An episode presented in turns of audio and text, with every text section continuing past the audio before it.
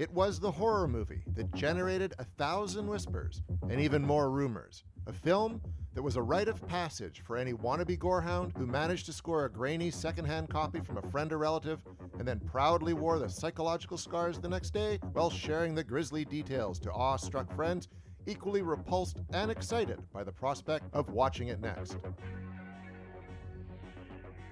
Faces of Death was the Mondo documentary that blended the theater of the macabre with real footage of violence and death, an independent movie phenomenon that shocked commentators and censors alike to the hysteric proportions, resulting in the film being labeled as a video nasty and banned in several countries. The brainchild of filmmaker John Allen Schwartz, Faces of Death would go on to spawn several sequels, yet the confrontative nature of the first Faces of Death movie and its subsequent controversy remains a case study in how to turn a cinematic experiment into a cult horror movie, leading us to ask, what the f*** happened to this horror movie?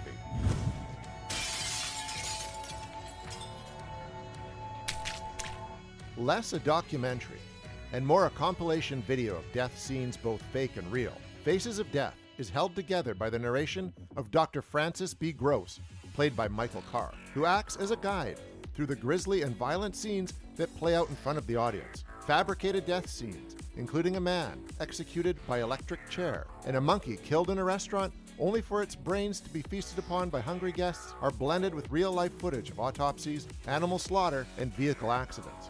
According to a twenty thirteen article Schwartz wrote for CineXS, the idea of Faces of Death came about after a meeting with several Japanese executives who asked Schwartz if he could make a documentary about death, and the more macabre the better. Schwartz, who was working for a small production company in Hollywood at the time, came up with a concept for the documentary that centers on a pathologist who over time has compiled a library of death. Thus, Faces of Death was born. Schwartz was inspired by the Hellstrom Chronicle, a film released in nineteen seventy-one that won the Oscar and BAFTA Awards for Best Documentary. Directed by Ed Spiegel and Wayland Green, the Hellstrom Chronicle centers on a fictitious scientist who claims that insects will win the fight against humans in a battle for supremacy on Earth.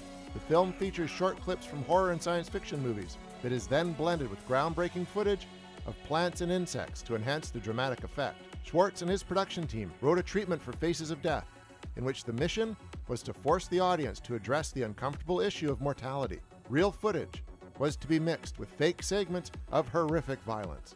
And while Schwartz and company had no idea how they would produce these segments, it was agreed that the more shocking and bloody the better. Linking these scenes of grisly death together was the film's narrator and central character, the pathologist, Doctor Francis B. Gross.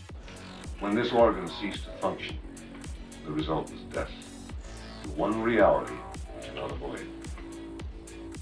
Casting the role of Doctor Gross proved to be a difficult one for Schwartz, who was looking for an actor that personified a certain quality that could not be described, yet was found in an actor who Schwartz said possessed the face of death itself. That actor was Michael Carr, a Chicago-born thespian who worked in B-grade westerns such as Apache Warrior and appeared in T V programs like the Planet of the Apes series. Schwartz's description of Carr when he first laid eyes on him was that of a, quote, tall, skinny guy dressed in black, smoking a slim cigarette and slouching towards me. At first, Carr was not interested in reading for the role, asking, who wrote this shit, after studying the screenplay.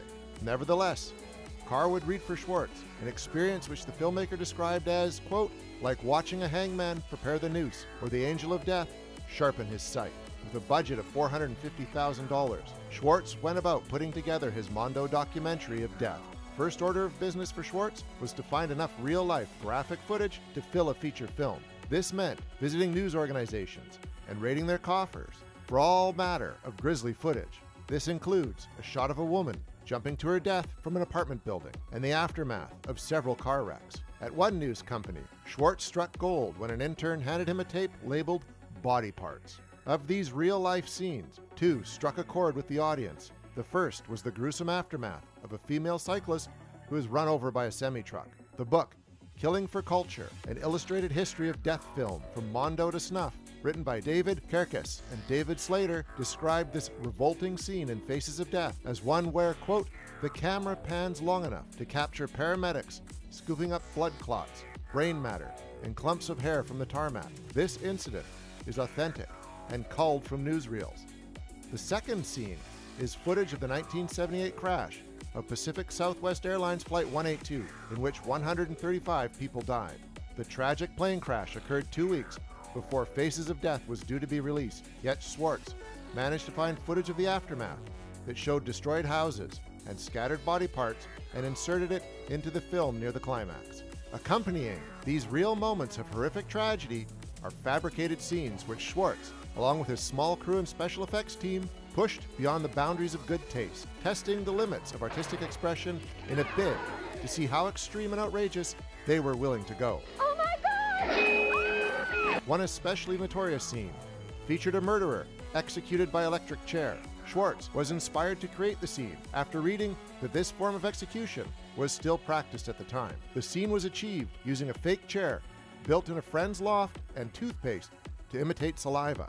The zapping sounds of electricity was added in post-production. Said Schwartz in his op-ed to CineXS, quote, "We broke boundary after boundary until, as things got truly bizarre, we grew convinced there was a strange force surrounding us. A lot of frightening things happened, but that never stopped us." Faces of Death was released in American theaters on November tenth, nineteen seventy-eight, and became a surprise box office hit. Last official estimates had the film raking in thirty-five million dollars worldwide, a feat that was helped by strong box office in Japan, where the film was released under the title Junk. Schwartz, for his part, was credited as Conan LeClaire and Alan Black, respectively, for his roles as director and writer. As the years passed, many of the actors and crew who worked on The Faces of Death came forward to obtain credit, since most of them were not in any union at the time of filming. Where Faces of Death really made a killing was on V H S, with the V C R player a staple in most U S homes by the mid eighties. As a result, Faces of Death was labeled a video nasty, a type of ultra-violent horror film that was a popular selection in video rental stores. Yet not everyone was a fan, with Chicago Tribune film critic Gene Siskel labeling Faces of Death as a piece of trash. Guts, and the most popular nasty of them all is a piece of trash called Faces of Death.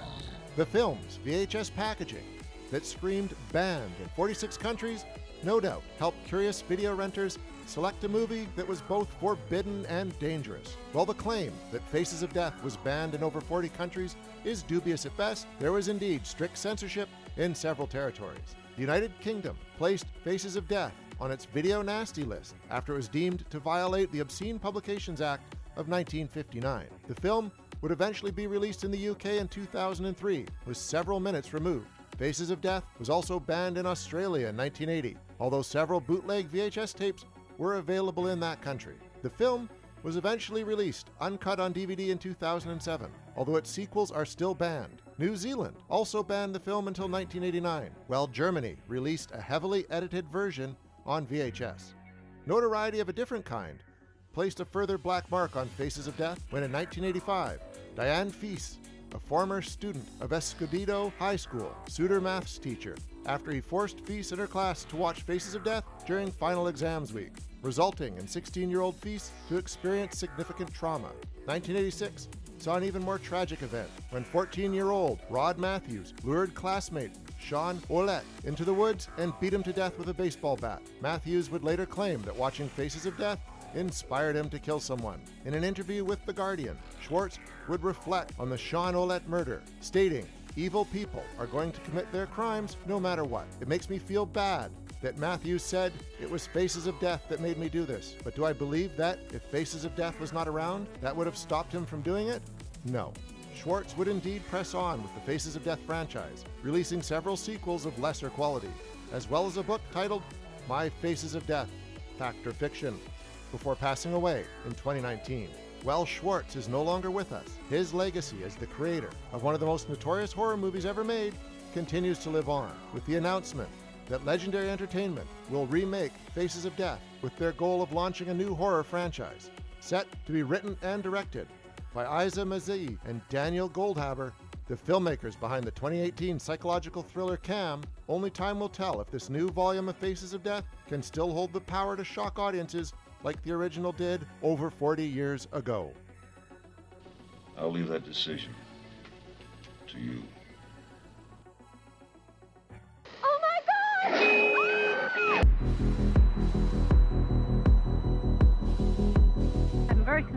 We've got a big alligator out there in that lake, and I'm really worried about it. Oh, my God.